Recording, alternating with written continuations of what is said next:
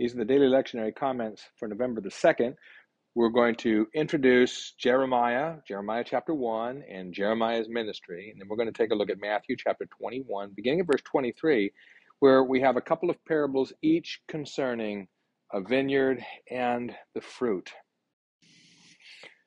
Okay, Jeremiah chapter 1.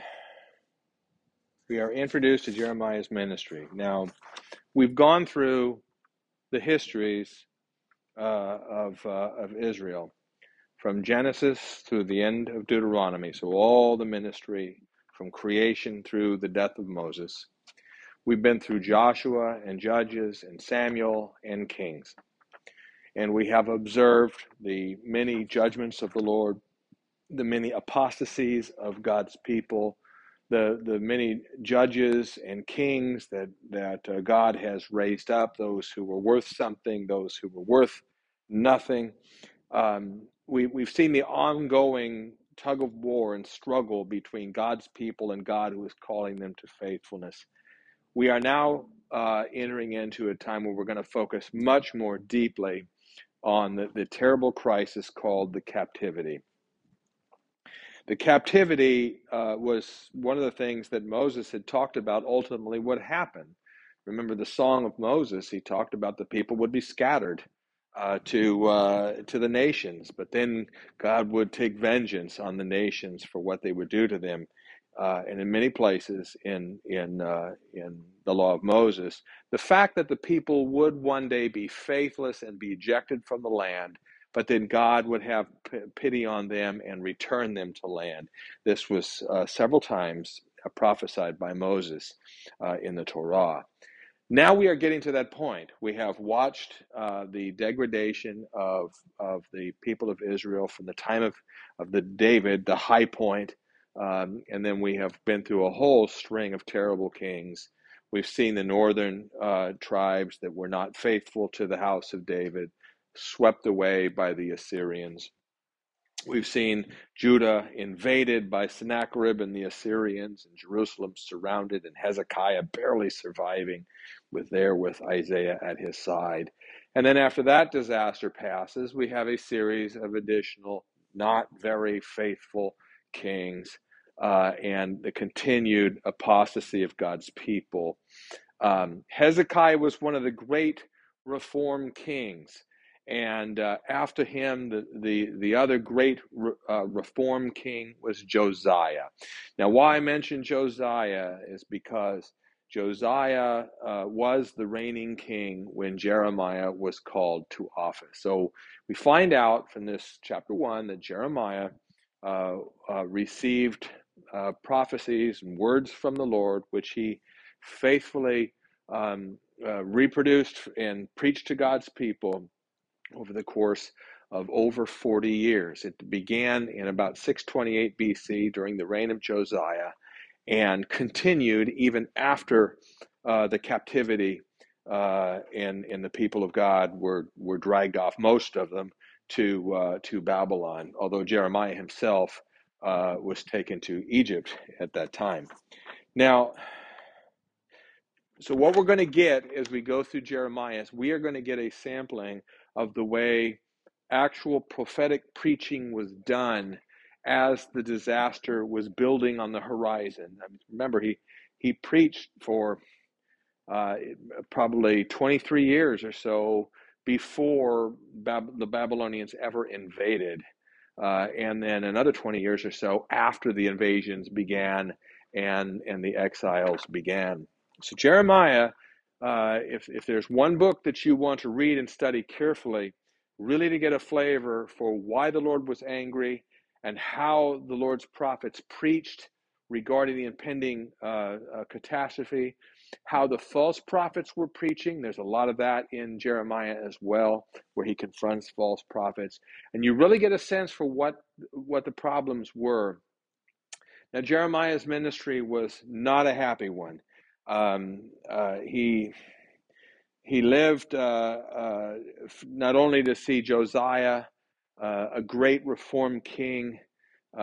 Remember, he's the one who found, or while he was in, in, reigning, the book of the law was found in the temple while the temple is being remodeled, and he made sure that uh, that it was uh, disseminated and, and preached again, and the Passover was celebrated again, and all of that. Well, well, Jeremiah would live to see Josiah die in battle, as Josiah, in a very ill-conceived effort, uh, tried to intervene uh, against. Um, uh, while Egypt was coming north, he tried to intervene uh, against the Egyptian armies as they were going up to fight against the uh, uh, the Assyrians and Babylonians. Well, that was a disaster, and he got killed. So Jeremiah saw that and lamented that. Uh, not too many years after that, uh, the degradation of Israel began, you know, continued apace after Josiah's death. He saw the uh, first invasion in 605, the second invasion in 597 as the Babylonians swept in and began deporting ever larger numbers of people. And then finally, the real catastrophe of 587, when uh, not only was there a third great um, uh, exile into captivity, but the temple was destroyed at that time, wouldn't be rebuilt again uh, until, uh, until the period uh, recorded in Ezra and Nehemiah.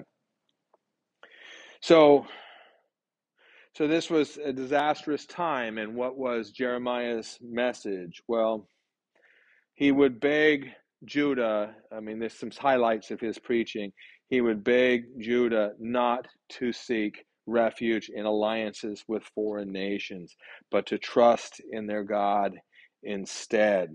Uh, uh, uh, he he begged them not to put uh, their trust in the idea that God will not allow the capture of Jerusalem or the destruction of the temple, and, and to try to seek uh, uh, refuge in, in, the temple while continuing to be disobedient to God. So the idea that God would not permit his people to go into exile was something that the false pre- prophets preached, but uh, not Jeremiah.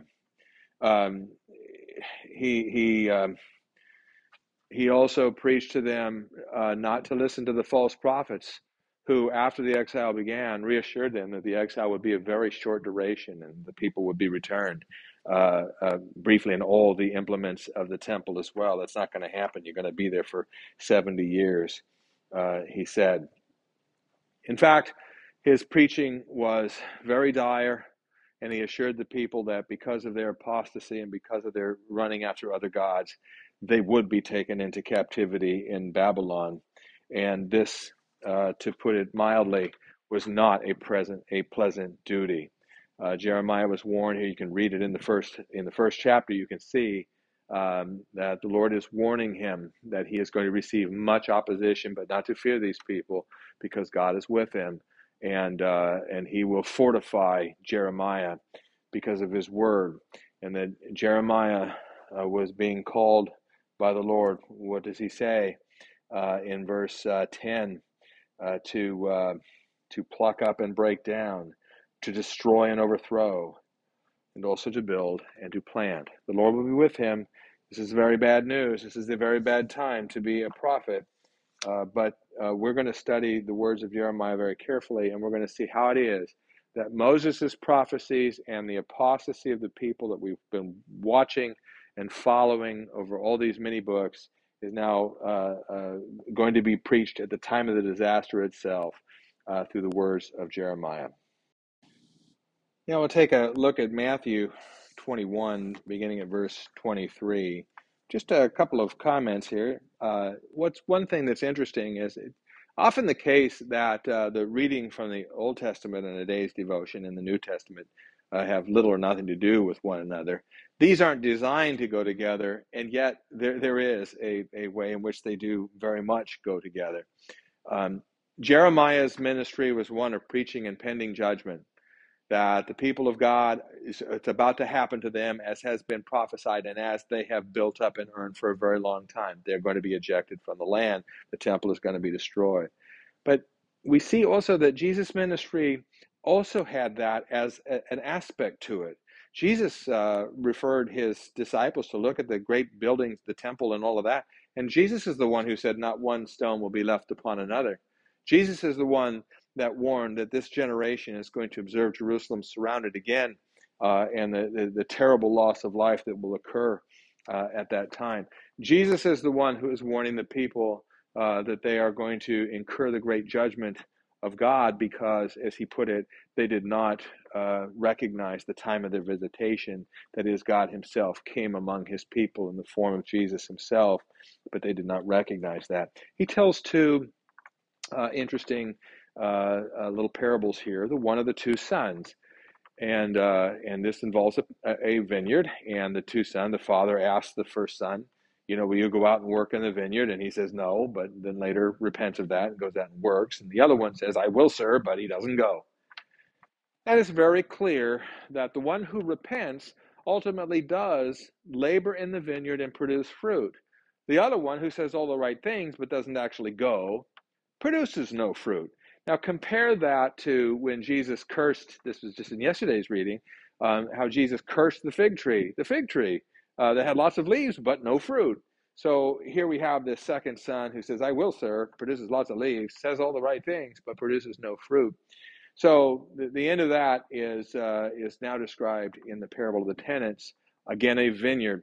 This time the vineyard is rented out to tenants who are supposed to be paying uh, a portion of, of their yield uh, to the owner of the, uh, of the property as their rent. This is, you know, like a sharecropping kind of a thing but they refuse to pay. And uh, and so in the end, the idea is, you know, Jesus says, well, what what will the owner do to these people? And they actually kill the owner's son when he comes to try to persuade them, uh, you know, to to to to pay and do the right thing. And they kill the son in order to take the land. And Jesus says, well, what will he do? I mean, he will he will destroy those wretches, is what he's going to do.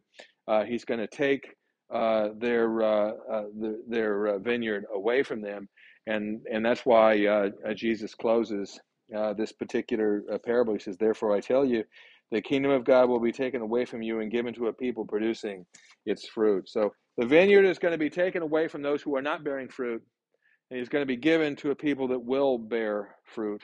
And the people that will bear the fruit are the people of the Christ, who will actually Himself, uh, as the owner of the vineyard, uh, will will be at work among the people in order to make sure that God's people will no longer be a fig tree not bearing figs, uh, will no longer be all talk and no deeds.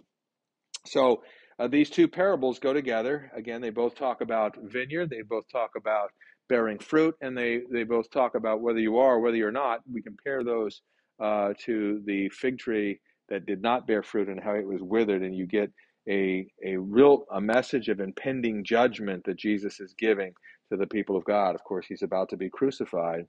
Uh, and, uh, and, and this will form a transition from the Old Testament people of God to the New Covenant people of God.